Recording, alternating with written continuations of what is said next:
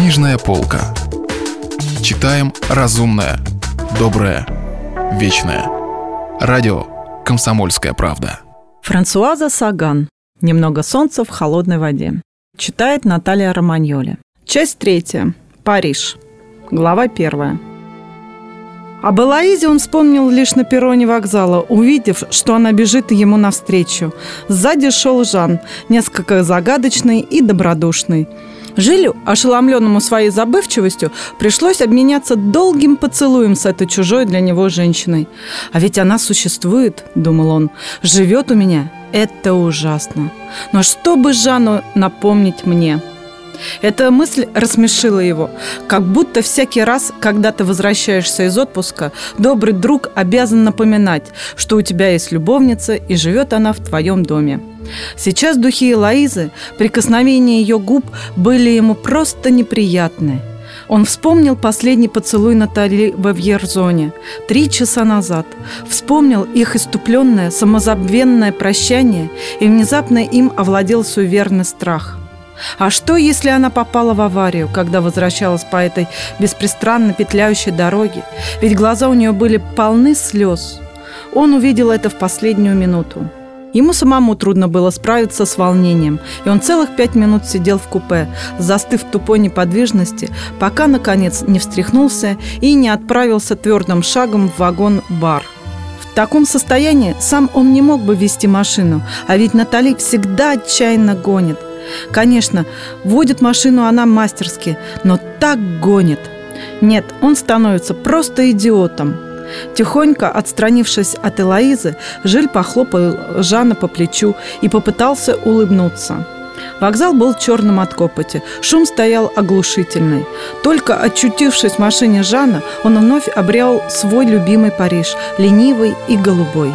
Париж летних ночей. И при мысли о том, сколько счастья он познал за 10 лет в Париже, сердце его сжалось, словно все эти радости навсегда были утрачены для него. Ему стало страшно. Он вновь почувствовал себя растерянным, подавленным. Чего бы он сейчас не дал, чтобы очутиться на зеленой лужайкой в лимузене и лежать в тени рядом с Натали. «Значит, рад, что вернулся?» – говорил Жан. «Очень. А у тебя как дела?» Он пытался принять беззаботный вид. «Хорошо, что Жан предупредил меня», – весело щебетала сзади Лоиза. «Нельзя сказать, чтобы ты забрасывал меня письмами». Мне хотелось избавить Элоизу от необходимости брать такси, чтобы встретить тебя», — сказал Жан. «И я заехал за ней. Она была потрясена, узнав, что ты приезжаешь». Жан тоже был весел, но его веселость казалась несколько натянутой. Он искоса посмотрел на Жиля, как смотрит на приятеля, когда тот нашкодил. «Я пытался тебе звонить», — солгал Жиль, повернувшись к Лоизе, «но мне ни разу не ответили». Ничего удивительного, я ведь целыми днями снималась. И знаешь, для какого журнала? Для ВОК. Она ликовала. Ну что ж, тем лучше, цинично подумал Жиль. По крайней мере, хоть это устроится. А сам уже весь был во власти одной единственной мысли – позвонить Натали или попросить Жана позвонить ей. Он условился с Натали, что вызовет ее только завтра, ведь сейчас уже 11 вечера – Значит, он рискует нарваться на супруга. Но Жиль никак не мог отделаться от этой дурацкой неотвязной мысли об аварии. Конечно, он вовсе не влюблен в Натали. Просто ему хочется для собственного спокойствия знать, что она жива и невредима. Но как он может звонить из дома при Элоизе? Она ни на шаг от него не отойдет, и при Жане не может. Тут будет рассказывать ему о делах в редакции. «Ты гораздо лучше выглядишь», — сказал Жан. «Даже слегка загорел».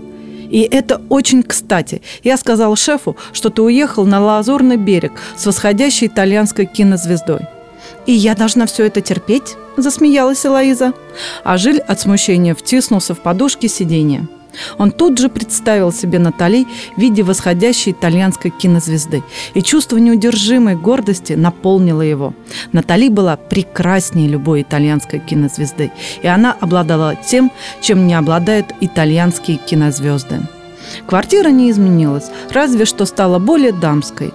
Жиль едва не вспылил при виде огромного плюшевого медведя, подаренного Элоизе каким-то фотографом, но сдержался и поспешил отвернуться. Наплевать ему на все это. Он чувствовал себя посторонним в собственном доме. Он уселся в кресло, надеясь, что Жан и Элоиза последуют его примеру, и ему удастся незаметно проскользнуть в спальню, где стоит телефон. Но Элоиза, женщина аккуратная, уже втащила его чемодан в спальню и с шумом открыла стеной шкаф. Он сидел в полном отчаянии, почти не слушая Жана. В конце концов, тот заметил рассеянность друга и, замолчав, вопросительно взглянул на него. Жиль поднялся. «Прости, старик, я на секунду». Обещал сразу позвонить сестре. Ты ведь знаешь, какая она у нас беспокойная.